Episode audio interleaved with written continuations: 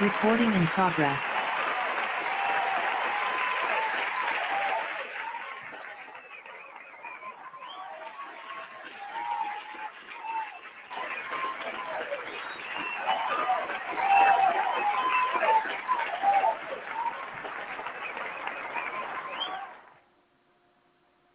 I'm Fred McMurray, which means this must be...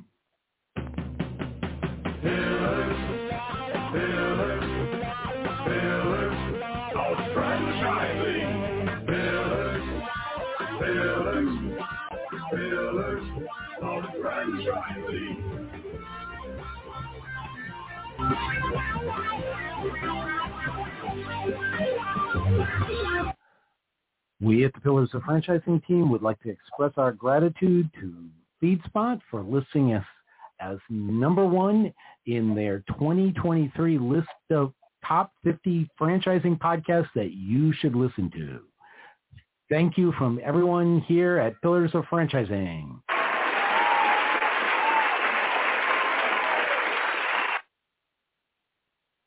Happy Friday Eve, Sarah. How are you? I'm great. How are you? I'm doing great. The sun is out, sort of. That always makes the day a little better. It Goes on and off, yes. I'm kind of happy when it rains though, so. Yeah, but you have chickens and the farm, and so I can see why that is, right? Yes, we like a good watered garden. Excellent. So, hey, what do we want to talk about today? So let's talk about um, financial with getting a franchise. What are like some financial requirements that you need mm-hmm. when you're looking to get a franchise or multiple franchises? So that is a very good question, and it happens to be a loaded question, right? Because there are a lot of different ways that you can go about funding a franchise. Um, we all know there is having money set aside in your 401k, and they do things like a 401k rollover. We know there is um, traditionally having savings. You can always take a home equity line on your house. Well, that's not always what I would recommend. It is an option. And then there are a lot of SBA options. Um, I will tell you the number one thing that people don't realize is that when you're looking to buy a franchise, um, if you have filed bankruptcy when this within like the last seven years, it's probably not a good time to apply to get a loan. Um, and sometimes, you know, I get talking with people and they're so excited and I even forget to ask that question. And then I find out, oh gosh, we got a recent bankruptcy and we can't move forward with that franchise um, purchase. So that's a really big one. And, you know, just talking to one of our um, great friends that we had on the show not too long ago today, we were doing a funding conversation with somebody else. And we talked about the new SBA loans um, and not new the loans, but today like the interest rates and things. And so that's something that you have to really think about is what does it look like when you get um, where you're servicing debt, right? So the SBA wants to know that above and beyond your profit and um, your your owner's salary that you can still afford to service the debt. So a lot of things go into determining how much and how you get money.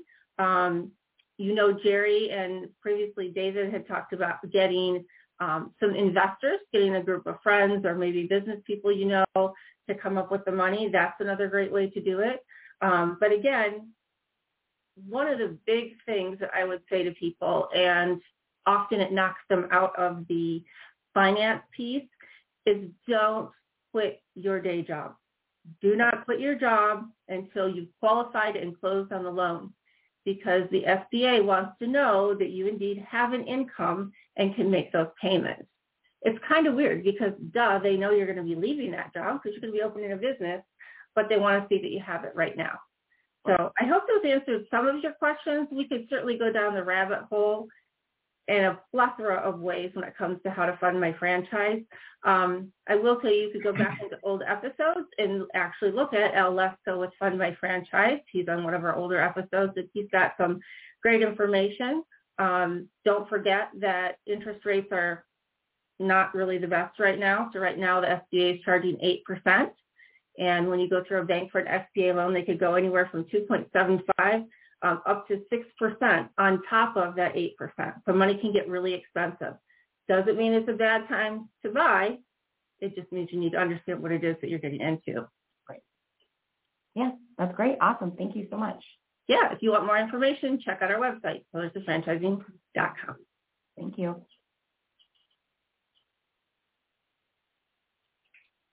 Here we are. Look at that. I've got to unmute you guys because I think I muted you. Are y'all unmuted? Nope. I was trying to be so clever. Winn. Winn needs to be unmuted. Yep, I can't unmute him. There, you There. I am. There you are. John, can you unmute? Well, they're figuring it out. I would like Yes. to welcome you all to a fantastic show today. Um, I had the pleasure of meeting the gentleman from the Salty Dawg Pet Salon, which I love name anyway. Um, and we're going to talk a little bit about how they got here, what it costs to invest in the Salty Dawg, where they're looking to grow, and all other kinds of things. Um, so with that, um, John, could you tell us a little bit about yourself and how you got to be here? Sure. Well, thanks for having me on the show. It's very exciting, and I love talking about pets. I love talking about franchising, and I love talking about uh, Salty dogs. So thank you for that. Um, but Salty Dawg is a it's a cool new little franchise in the pet space where we're focusing on grooming and pet care services, as well as getting into food, toys, and treats, and just really trying to become a an all-encompassing um, um, pet uh, service industry.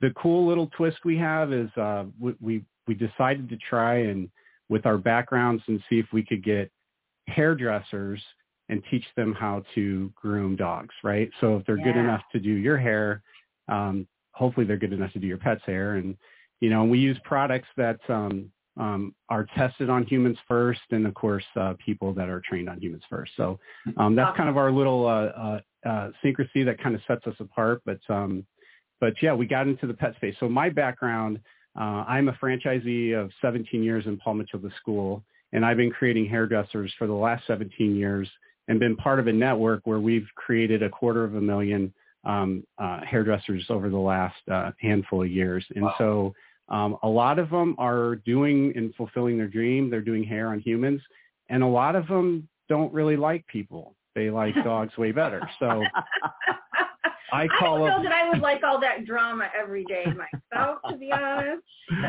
I mean, what what's better than working with with uh, with dogs all day, right? yeah. Um, but then this, you know, this thing happened. You know, if you're an entrepreneur, I swear your al- your head's always on a swivel and you're always looking for opportunity. And where there's a problem, the market says, hey, there's a problem. Where's the solution? Um, try finding a groomer.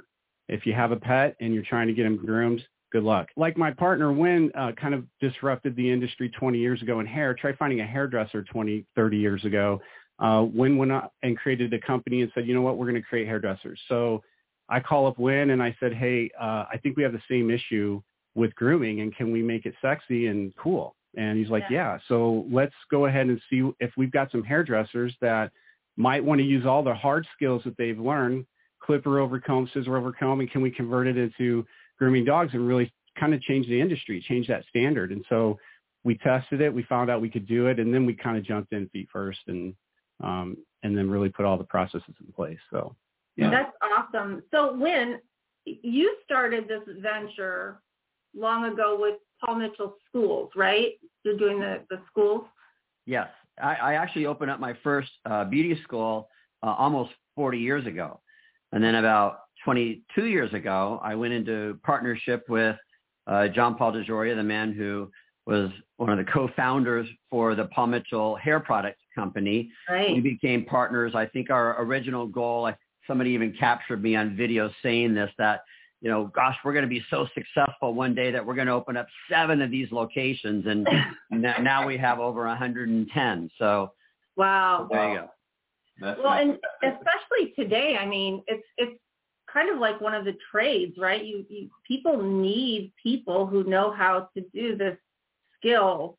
I think it's kind of a form of art myself, but it's certainly a skill that somebody's got to be trained to do. The, the, pet industry is a multi-billion dollar industry. If I'm not correct here, let me know. Uh, I mean, I, I travel a lot, and uh, one of the reasons that uh, people buy an RV to travel with is so they can take their pets, and it's usually not one pet, and it's not just dogs.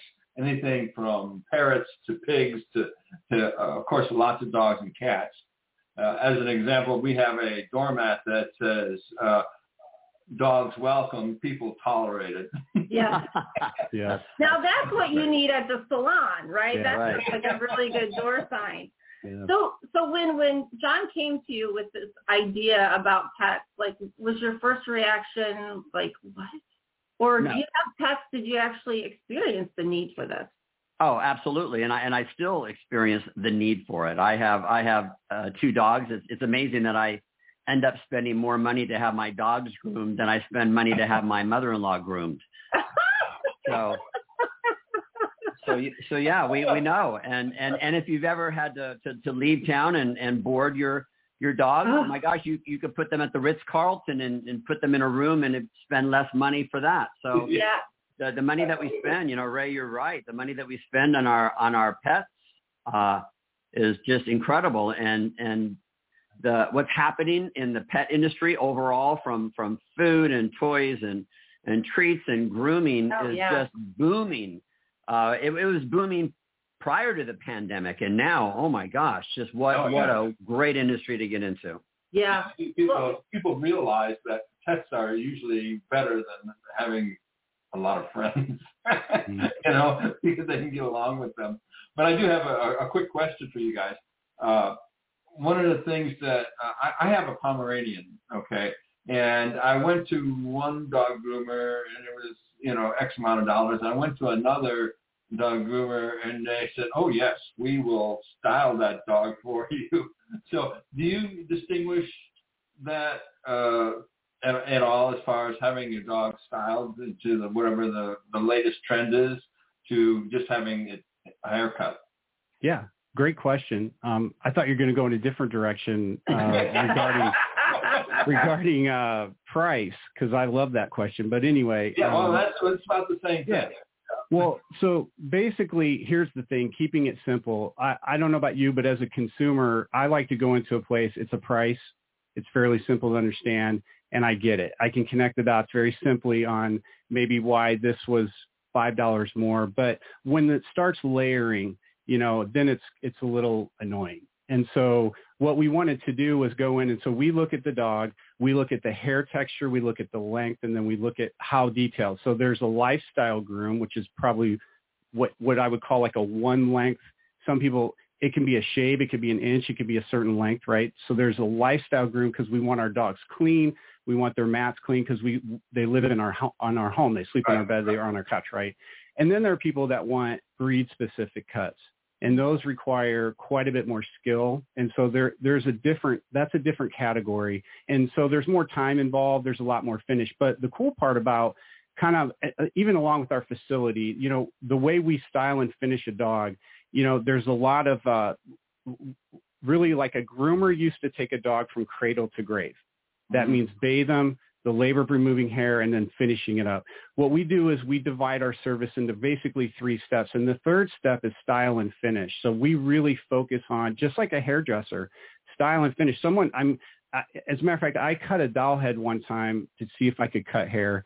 And um, I did okay, but when my wife came in, who's a hairdresser, and did the style and finish, it looked killer. And I took it to the school, and everyone was like, "Oh my god, it's so great!" It was all in the style and finish. Trust me. And and you can hide a lot, you know, if you know how to style and finish. But Yeah. again, that's the art and the skill. So what we try to do is really take the people that have the, that skill and give them more opportunity to have the dogs leave our place looking really good. And the other two steps are career building steps. And so we really work towards that. But as far as like pricing, keep it simple. Have an understanding. So if you have a dog that has a poodle of any kind of poodle mix in it, it's another, it, that is a different, that is a different Right. deal altogether, right? And there's a lot of care with that. And most people don't know that. So if you've got a, a dog that has basically two coats and we're just trying to remove a coat. So, so we try to be really upfront and very simple with pricing. And, um, and, and I think that works for us. And, and again, lifestyle groom is kind of the most popular. Hey, take it down to this length and then clean everything up, make it look good, make it smell good. We're good to go. Okay, so I have a lot of questions here. Um, so I, like you, once had a doll with long hair and decided I was going to try my hand at being a hairdresser. You know, like the doll Chucky with his hair all mashed up and just Yeah. that's what my poor doll looked like. And my mom said, I don't think you're going to be a hairdresser. But what if I love this concept, even though I can't cut hair to save my life? Do I have Yeah. to be a hairdresser? No, that, you know, No. thank you for asking that because I, I I get excited about hairdressers because I love hairdressers. I've been a part of that my whole life. So, but no, as a matter of fact, we focus very hard on. We basically have three main training tracks. So we have a track that's for a hairdresser to really focus on grooming, anatomy, techniques, and things like that. Then we have a track that takes a groomer and we spend more time on our culture and how we do things, how we communicate, how you operate within our world, right? Right. The third track would be someone that says, "Hey, this is a passion purchase. I really would like to be a groomer. I don't know. I don't even know how to hold scissors, right? Yeah. Um, we got a track for that. Obviously, the time is different for the level of skill set with those.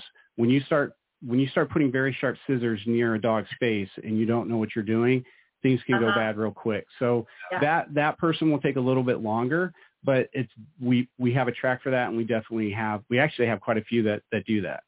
Well, one of the things that I really, there's a couple things, um, and, and when, I'm wondering whose idea this was. The idea of the aromatherapy, right? So I walk into my groomer and I immediately smell wet dog.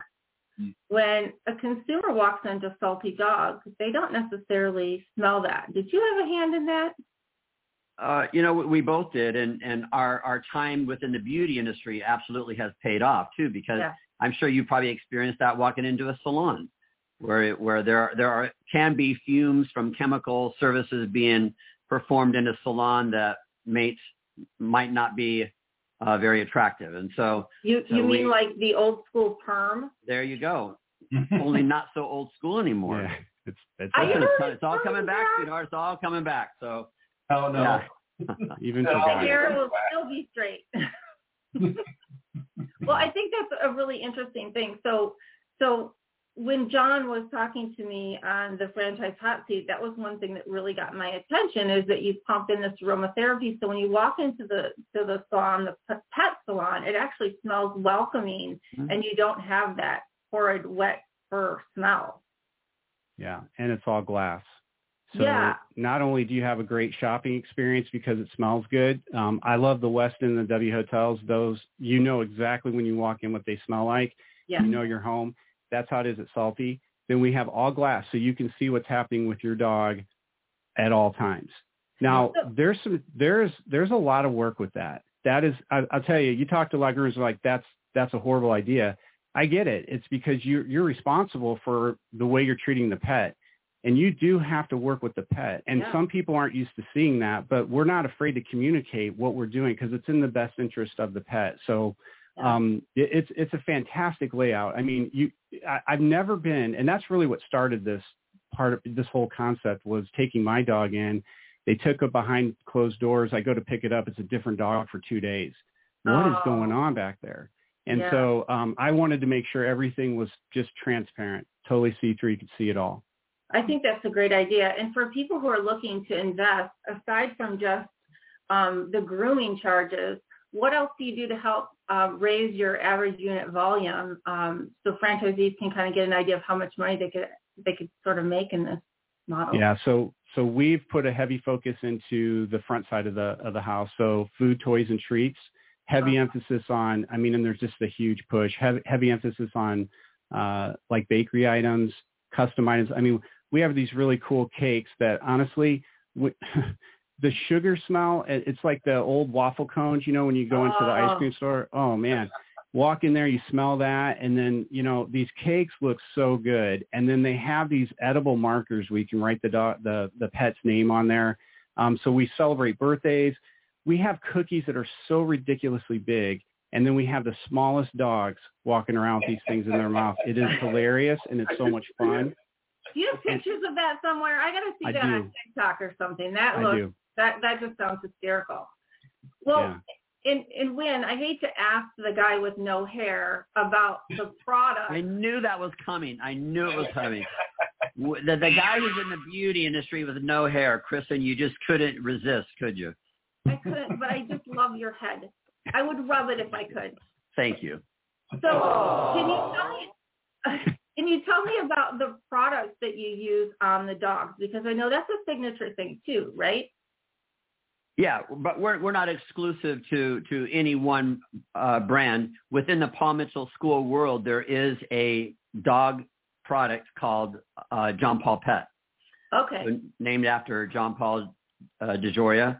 The majority uh-huh. of our Paul Mitchell schools also carry that line. There's quite a few uh, salons and grooming stores that also carry that line, and and we we do as well. Okay. And so, as the franchisor, um, schools, when did the schools start? When did you start franchising those? Um, 22 years ago. Wow. So together, again, John Paul and I opened up our, I, I was already in the school business for 20 years before John Paul and I became partners. Together, he and I opened up a flagship facility in Southern California. And like I said earlier, the plan was we're going to open up seven of those around the country. And then we just got, without showing up to, to one franchise show, we went to no conventions. We had no brokers and just organically it, it just blew up. Wow. Uh, to, to, like I said, now 20 years later with uh, over 110 locations. Wow. Well, I have to tell you, um, and Ray, I'm sorry, were you going to say something? Because, you know, I came to... Yeah, well, before the show gets completely to the dogs, we need to start talking about the nitty gritty and, mm-hmm. and that, you know, how much it's going to cost a person to get into the franchise because it sounds really interesting. I know there's a lot of people who love dogs, so they're probably saying, yes, I'd love to be doing this. Yeah, let me, let me, I'll touch on that. But first, let me, let me say this. The reason why we're talking so much about hairdressers is if you're starting a business right now and you need people, good luck. And, and so what was important to us is, okay, let's take and uh, let's approach every problem and let's see if we can solve it. So we sit down and we're like, all right, where's the workforce coming from? So the idea of the initial wave of maybe making a shift within the industry was going to come from what we know, which was hairdressers. Let's start there. And not just Paul Mitchell hairdressers, any hairdresser, anyone that has experience with hair, let's start with them. And, but obviously that's going to evolve. I mean, it can't feed the machine completely, but within each store, we've built a full curriculum system that you're going to be able to train tomorrow's groomer. It's a kinetic model. It's fed by it's fed by its career path, it's broadband, it's coaching. We teach you how to do all that. So you're you're you're going to eventually make more style and finish people than you have tables, which then means the next store is ready to be teed up and open. So that's why we're talking so much about hairdressers and also the time to train them. You know, it's one thing to say, oh, there's all these people who want to be groomers, but if it takes five years to train you, that's no good. No. So that, and that was the, the, the benefit, the advantage of, of John and I being in, in the in the hairdressing industry with yeah. Mitchell Schools because we are graduating thousands of uh, future hairdressers every single year. And we started this club within our schools, again, 20 years ago called John Paul Pet Club. So it was, it was the idea of we have students within our schools. We want to be really good citizens and neighbors in every community that we have uh, a business we want to be able to give back and make a difference in that community and, and for a variety of causes. And obviously one of the causes was animal related, animal health, rescue. And so we started these John Paul Pet Clubs within our schools and they were just overwhelmingly successful. It was, gosh, how many of our students, they, they love, they love, love animals. We, we've raised and donated well over $800,000 to Morris Animal Foundation, which was headed up by, by Betty White. So we partnered with Betty White. Uh, we, we have given hundreds of thousands of dollars to Best Friends Animal Sanctuary, to local uh, chapters, rescue. And so it was that background that John and I had in the, in the Mitchell school world where we got to see firsthand how many of our, our students and, and team members were just so passionate about animals. So this was just kind of a natural progression. Can I tell you how powerful that is for your brand? And I, I know, John, we spoke earlier that, that you also do that um, for um, um, ado- animals that are up for adoption, right? You mm-hmm. also do that. And, you know, when I was looking to buy my franchise, a lot of things were very similar, but the one thing that tilted the scale was the fact that there was a way already built in for me to help the community yeah. and to give back. And you know, uh, recently I was asked to actually make a video to remind the newer owners of our model why I got into it, why it was so important because, you know, over time it gets watered down if you don't keep talking about it. But you know, hats off to you guys for being forward thinking and giving back to the community because that is a huge piece of being marketed marketable for potential in, investors or buyers. Thank you. We, we we really would not know how to do it otherwise. Yeah. And it is it's it's not something that we casually talk about here and there. This is a huge, huge, big focus in what we do in our not only in our Paw Patrol school world, but in our Salty Dawg world as well. One of our belief systems is service is the rent that we pay for room on this earth. So how we look at it is all of us are taking up space on this planet, which Yeah. means we have to pay rent for that space. And the rent Right. that we pay is by giving back, making a difference in our communities. Excellent. That's awesome. That's cool. That's cool. Well, let's get back to the. Yeah, yeah, Our audience Exactly. wants to know. yeah, yeah. Ray, Ray's ready to write a check. So give, Yeah. give Ray the amount. Tell him. I was much. too. I was too. I think Ray and I need to go together on something. Yeah. So on the low end, uh, because the the space size doesn't fluctuate too much. I mean, we we we're looking between 1,700 and 2,000 for the urban environment. Very good for high traffic area. Um, on the low end, you're looking at around 210,000. On the high end, um, uh, 350, and that's franchise fee and everything uh, Oh. included. And um, we have uh, from real estate to architect to one of the most amazing FF&E designers uh, in the world. Actually, has been uh, he, he's won several awards in the hairdressing business, kind of the na, it's NAHA, and, and he just builds phenomenal spaces. So Wow. that's one of our advantages too. I know there's a lot of spaces out there, but I think when you walk in them, maybe you don't feel like the the space was built for the care for the pet like we we Yeah. want the service to be, right?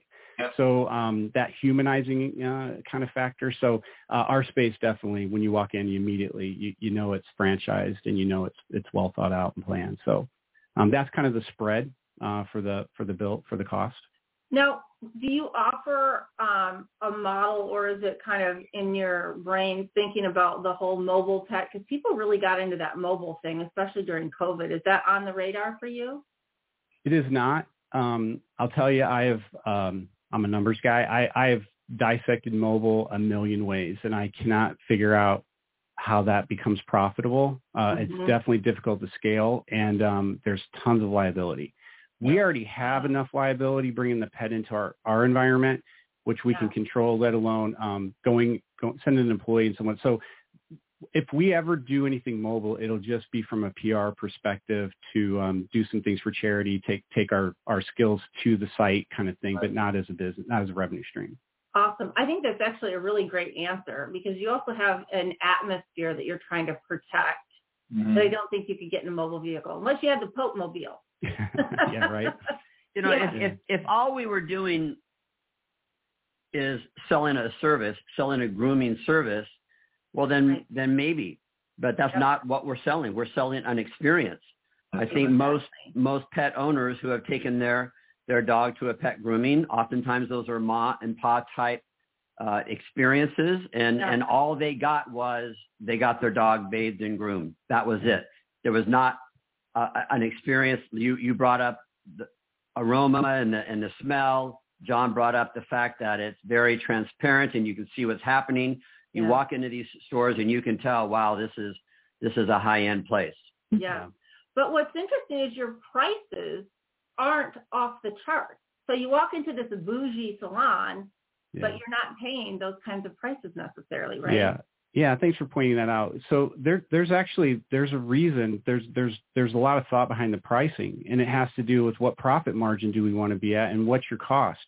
If you look at your fixed cost and you look at what your hours of operation are, you know what you want to make in the profit. You know what you need to charge per hour. But Right. here's the thing. When when you for example in the mobile versus us, one of the things that we're good at is breaking things apart highly specializing those things and grow. So if we've got a bather that we've dialed in, trained, and they can crank out baths, right? Then they're feeding this middle person that's basically just the labor of removing hair, none of the skill spots, right? And then you go to the groomer. That that groomer that does cradle to grave, let's just say the average pet is three hours and it's 90 bucks. That's $30 an hour service revenue what we're experiencing is we can get a style and finish pet through a, a skilled groomer three an hour. So you go for ninety dollars, and uh, basically a service, or I'm sorry, thirty dollars an hour, and we can go to ninety dollars an hour. We can pay people a lot differently when we can generate ninety dollars an hour. But you have to have that system in, and Well- that's not anything new. But Right. the reason why mom and pop uh, grooming place can't do it is if you book, if you set your books up for that system and someone doesn't show up, and you have no work, you have no workforce solution Yeah. you have just shot yourself in the foot. So basically, this whole system is a massive feeding system. And that's Right. really what the schools are. It's the feeder system for salons. We're building the same thing. It's a feeder system for grooming. And Well, it and just I- kind of creeps that model going. Yeah, and you know the interesting thing about that that I really like is that you can take someone who maybe is fresh out of high school or whatever, no experience, start them as a bather, and you've created this growth pattern for them, right? An Yeah. upward trajectory, and a lot of people may not really know what they want to be when they're growing up. I I'm still trying to figure it out, right? And so mm-hmm. I think it's really cool. Part of a labor solution is to do some hands-on training and they feel like they've got a future ahead of them. Yeah, everybody wants a career path. I mean, pay is pay, but man, I want to know, am I doing well? Like, how do I know I'm doing well? We have, we have so much built into our LMS that tells you you're progressing. Your times are getting faster. Your skill sets are getting better. We want to move you on and mentor you to the next stage. And it's great. And you're right. A high school kid could do it. In our school, we have kids that are in beauty school at night, but they, during the day, they need a job. And so they like, hey, let's go play with dogs. So they'll come in and bathe they might not end up becoming groomers. They might go and be hairdressers, but it's such a great fit. And so there's so much opportunity. And again, if you're so Kristin, if you bought a if you brought, bought a franchise, the first thing I'm doing is I'm connecting you myself with a local school and we're going to go in there on a guest artist day and we're going to talk about what it is you're trying to do. You're trying to disrupt and change. You're trying to create Yeah. a culture that they're used to. And every time we've done that, it's amazing. So a lot of these kids are going to beauty school. I want to do runway work. I want to be editorial work. I want to be on TV. But then they see this and they see how much fun we have, and it's fun. It's great working with dogs. It's peaceful. Yeah. Not always, not always, but it is peaceful most of the time. So when you're done giving that pitch, you have a dozen names. Yeah. I mean, what? Where do you go to get? pe- I mean, because I'd like to know because I need them for my school. But where do you go to get employees? And where can you talk about what you want to talk about? And twelve people go, "Hey, I'd love to work there." Well, and you know, Ray and I talk a lot about the best part with that is you start to build that culture of people who love what they do. And then it's like that shampoo and then they tell two friends and they tell two friends. And next thing you know, it's so on and so on. And you have more people than you need. And to your point, you have to open a second salon. That's the best. that, I, I like that you keep on using that word uh, culture, and that, that word has been brought up a couple of times during this this Yeah. uh, podcast, and that, and that's that's a part of this uh, that we haven't really even touched on the value of the culture, uh, and and also what you just said because what that is one of our core belief systems that you have to love what you do, you have to love who you do it with, Yep. and you have to love who you do it for. Now that's a career path. To love what you do, Yeah. to love who you do it with, and to love who you do it for, and that's what we're attracting. Well, I have to tell you, Winn, I have to give you a shout out for this, and I have to be completely honest in that I have not yet got to finish because I, I just have so many things going on. But you wrote a book called Be Nice or Else. And when you go through it, it almost, and then I met you here and we start talking about Salty Dawg, and it really does reflect who you are as a person and what you put into your career, what you put into this brand, what you put into Paul Mitchell Schools. I mean, it, it really, and John too. I mean, even before I understood the model, I met him at a, a show and I'm like, oh my God, this is just a really cool guy. And he's really excited about tech. And so I really think that that becomes contagious. And so I would have to assume when you look for franchisees, do you look for somebody that's a big pet fan? You kind of Oh my, yeah, absolutely, and and we and we experienced that in the in the Paul Mitchell School world as well. We we had people who approached us, and all they had was money. That's all they had. Yeah. They they they lacked the passion. They lacked the the the love for the beauty industry. They lacked the desire to make a difference in the lives of of young people who are starting off in their brand new careers. They Yeah. lacked all of those things, and it just wasn't a good fit. Same thing applies to this. Yeah, that's hmm. awesome. Yeah, I'm and I super think excited. I think also too, you know, we do have we do have some franchisees that, you know, I I think if I honestly asked them like, do you absolutely love pets, and they they probably would say, yeah, yeah, but you know what they do love? They they they the culture. They they want to develop people. They want to create opportunity. They're entrepreneurs. They're showing up. You know, so it's Yeah. they're part of it. And you know, when you get a lot of people from different backgrounds and different ideas and you get them together and you brainstorm, you create products that are very difficult to duplicate. You Yeah. create ideas and systems that are very difficult to walk into a store and, and, and steal. When you talk about our culture, it's about how we meet and communicate. You know, a lot of times people just think it's like, you know, just be nice to everybody. That's not necessarily it. It's that No. we have systems that when, when we meet, when we talk, who we talk to. We do one-on-ones with all our groomers. We want to we want them to know where they're at in their career path, to get excited and to know that they get time every two weeks. They get personal time with the the store owner to talk about things that are on their mind, and that keeps that keeps the the, the group time Mhm. positive. You know, the the negative stuff you can you squash that so much sooner. But the only time you're like, how, like Kristin, how, let me ask you. So you get a phone call, text, hey, can we chat? Hey, Mhm. can you talk? You know what that's about, Right. right? So we don't get that because we talk to our people. So I mean, we're a house of meetings. I mean, Yeah. again, it's, we're constantly communicating. It's our culture. That's it's, awesome. it's it's it's the manager and, and business owner of today, unfortunately, that oftentimes thinks and believes that their people do not want to communicate with them. And it's actually the exact opposite because it's a basic human need that people need to feel that they belong. And Yeah. and part of feeling like I belong to something means that I have a voice. My voice matters. My voice uh, makes a difference.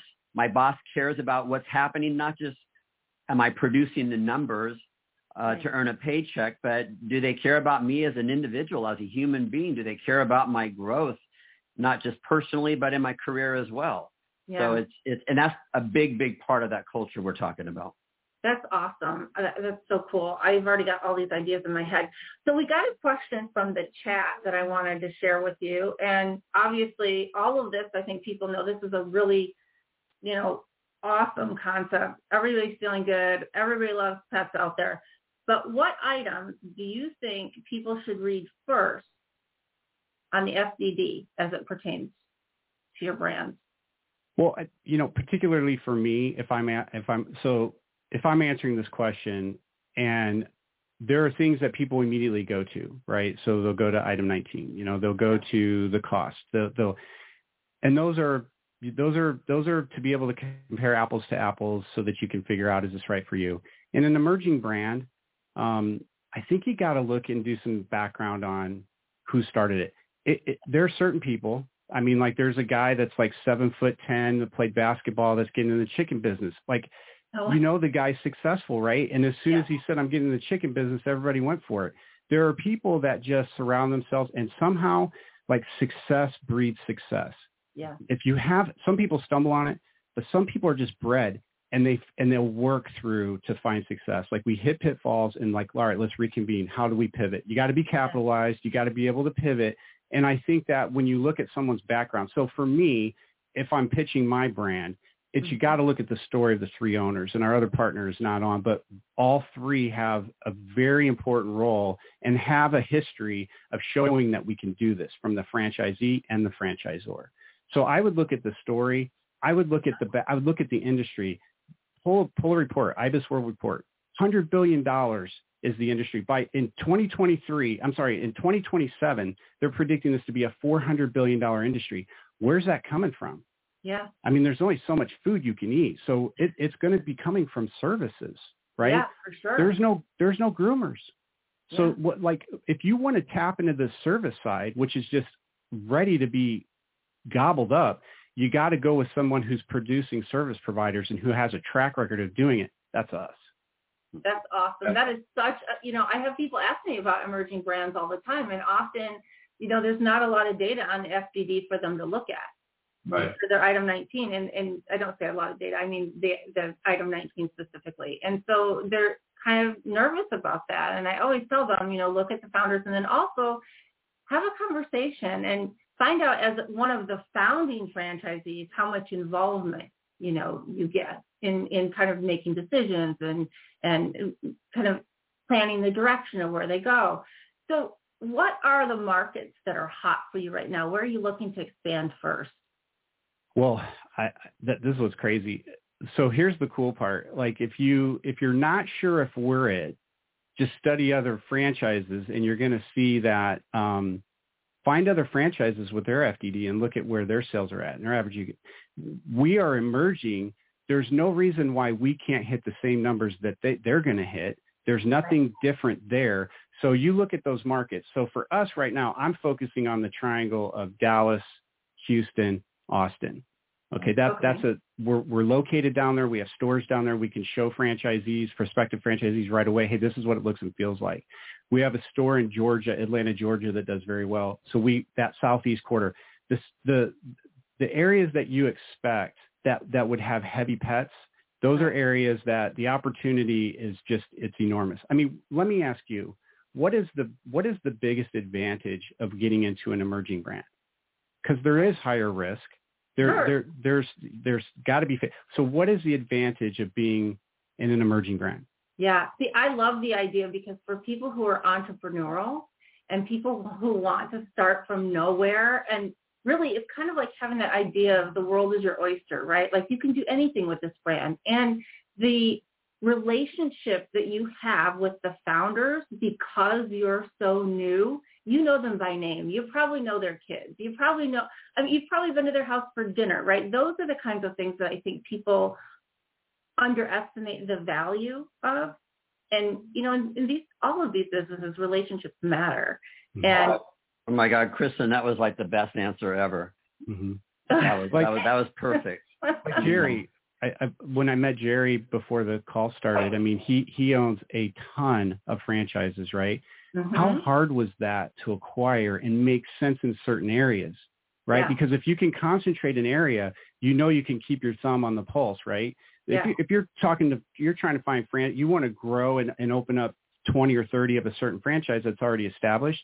I right. bet you you're traveling across the country. That's what I have to do with Paul Mitchell because yeah. I had to, you know, I couldn't get a concentrated area because it was just already exploded. So the emerging brand is really it's it's for an entrepreneur. And and this mm-hmm. this brand if you mitigate risk look at the industry industry's hot look at the space and do we have the answers? And we have the answers for the workforce we have an answer for the workflow and we have an answer for the training piece and culture piece. So um, let's talk about marketing yeah. we talked about that a little bit on hot seat. Tell me about the marketing piece for you yeah, so marketing has been one of those things that has been fun in the last probably four months because we have really dug into the AI side of marketing and it's uh-huh. been mind blowing and fun.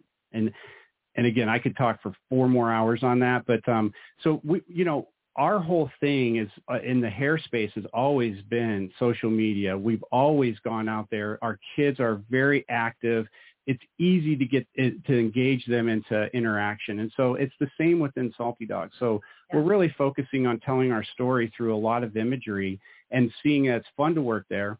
It's yeah. it, the the dogs look great. They're amazing, and so it it it, it kind of starts there. Done. I will tell you after after meeting you and the hot seat, um, we've done some direct mail, and we've tried that. We've tried traditional things. Um, in the in the Texas area, because of the location of that store, we've had to do more marketing. Atlanta, Georgia didn't spend a dollar, not one dollar really? on advertising pre-opening, and and that store filled so quickly because of the dog volume and where it's at. It's by the yeah. Beltline, so you know it's just it's one of those things. I think you got to. I think for us, it's important to tell our story through digital means. Yeah. Because that's where people are receiving it. Well, I have a guilty confession. I try not to go on social media much because I it's like a vortex, right? I get sucked in. Yeah. and the worst for me is animals. Like I will watch dogs for hours, right? Mm-hmm. And whether it's on a TikTok or it's the world's funniest videos and the dogs are doing something goofy, I mean, and my girlfriends will constantly send me, "Hey, you guys see this TikTok?" And it's it's a labradoodle, you know, standing outside, something I mean, they are just forever entertaining, and so I, I agree that that is a great place. Um, Ray, I'm sorry because I've really like just talked it up. And we do have one question from the audience. No, I don't think they have cows. Is there any chance you're going to start a salty cat franchise? Do you do cats in these? So I do I do have a couple of groomers that are passionate about cats, and we we will, um, especially at that location. Um, it is location by location. Please don't hate on me, but it just seems like everybody loves dogs, and and that's the that's kind of the group we've attracted. Um, Yep. But no, I I do have a groomer that is passionate about cats, and so a lot of she'll do a lot of cats, but um, Well, no salty cats, no salty I mean, cats.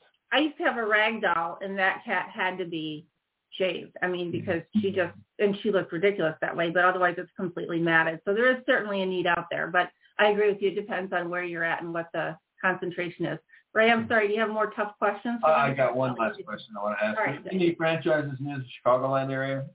We do. We we we have a multi-unit that is getting ready to sign a lease on its first location. But you know, I'll, I'll put it this way: my partner, who kind of uh, was is well known in the hair business, he has stores in Chicago, or did. I think he's sold out, but he had 157 locations in Chicago. So five is just a drop in the bucket. So um, Ray, we got to get on this, Ray. Yes, I know.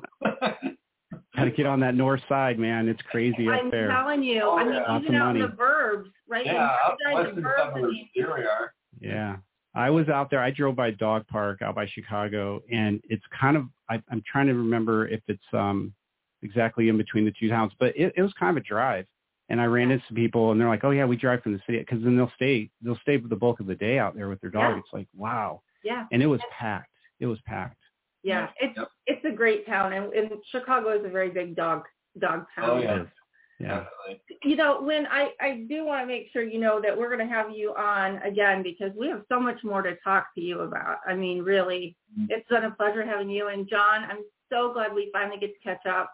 I do need to talk to both of you in the next day or so about some of these opportunities that we discussed. And um, I wish you all the luck with your expansion. I know, you know, people are going to be checking this out on our website through YouTube, but how do they reach you guys?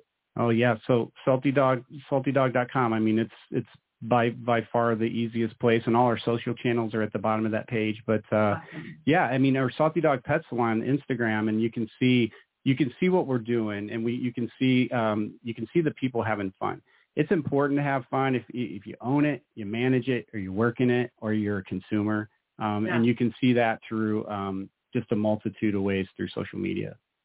That's awesome. You guys, thank you so much. And I cannot wait to check back in with you, whether it's six months or 12 months, because I'm sure your organization is just going to flourish. Thank you very much, and to, to be included in this. By the way, I, I, I sort of think that I invited myself to be a part of this, Kristin. I think I, I consider you part of the package, then. It's a package deal. You guys are co-founders. And you know what was really great about it is it really gave us the backstory. Mhm. And as an emerging brand, right, we just talked about how important it is to understand the people that ha- have stake in these franchise systems. well, you know, we're going to be in Chicago. We're we're we're going to be up there uh, in May. So so please, we're we're bringing all of our students together. Like three or four of our schools are coming together, and we're doing a big event that we'd Like like, to invite you guys to. Yeah, know, I five must schools. have Oh, wow. missed the Cool. invitation. It just Yeah, bar- it just barely got got, put together. So Yeah. Okay. and 'cause two of the two of the world's greatest two of the two of the world's greatest most motivational speakers you ever hear are speaking of course Winn and Kathy Buckley it's it's phenomenal I will per, I will make sure you get the invite the dates and if you need me to come pick you up and give you a ride I'll do that too Oh, you're so sweet. I can't wait. I will be there with bells on. And I, Yeah. again, thank you both so much for being with us today. Thank you. thanks guys Thank you. appreciate it Hey, franchise owners. How is your local marketing? Do you feel like you could use some help keeping up with your social media posts and comments and reviews? Do you wonder if you could be doing more to attract local customers? Are you able to identify new move-ins to your local area? At Westvine, we help franchisees like you reach more local customers through digital marketing. With daily monitoring, creative content, and ad placement, and customer data intelligence we'll get your business in front of the people who want your products or services. We also work with franchisors who need an agency to handle the digital marketing for all of their locations. If you're ready to reach more local customers, give us a call at 805-265-5440 or visit us at westvine.com. That's 805-265-5440 or westvine with a Y dot com. And we'd like to thank you all for joining us on the show today. Thank you to John Kanski and Winn Cueva of Salty Dawg Pet Salons. Very exciting new emerging brand. We hope to check it out. Check out the Instagram. Uh, we appreciate our million dollar mentors for the continued commitment and thoughts. And last but not least, a shout out of thanks to our producer, Fred McMurray. Uh, I am Kristin Selmeczy, your fourth franchising mentor, losing my voice, and together we are your resource for franchising success. This has been another episode of Pillars of Franchising. Join us again next week at 4 p.m. Central Standard Time. And remember, the dream starts here. Have a great week.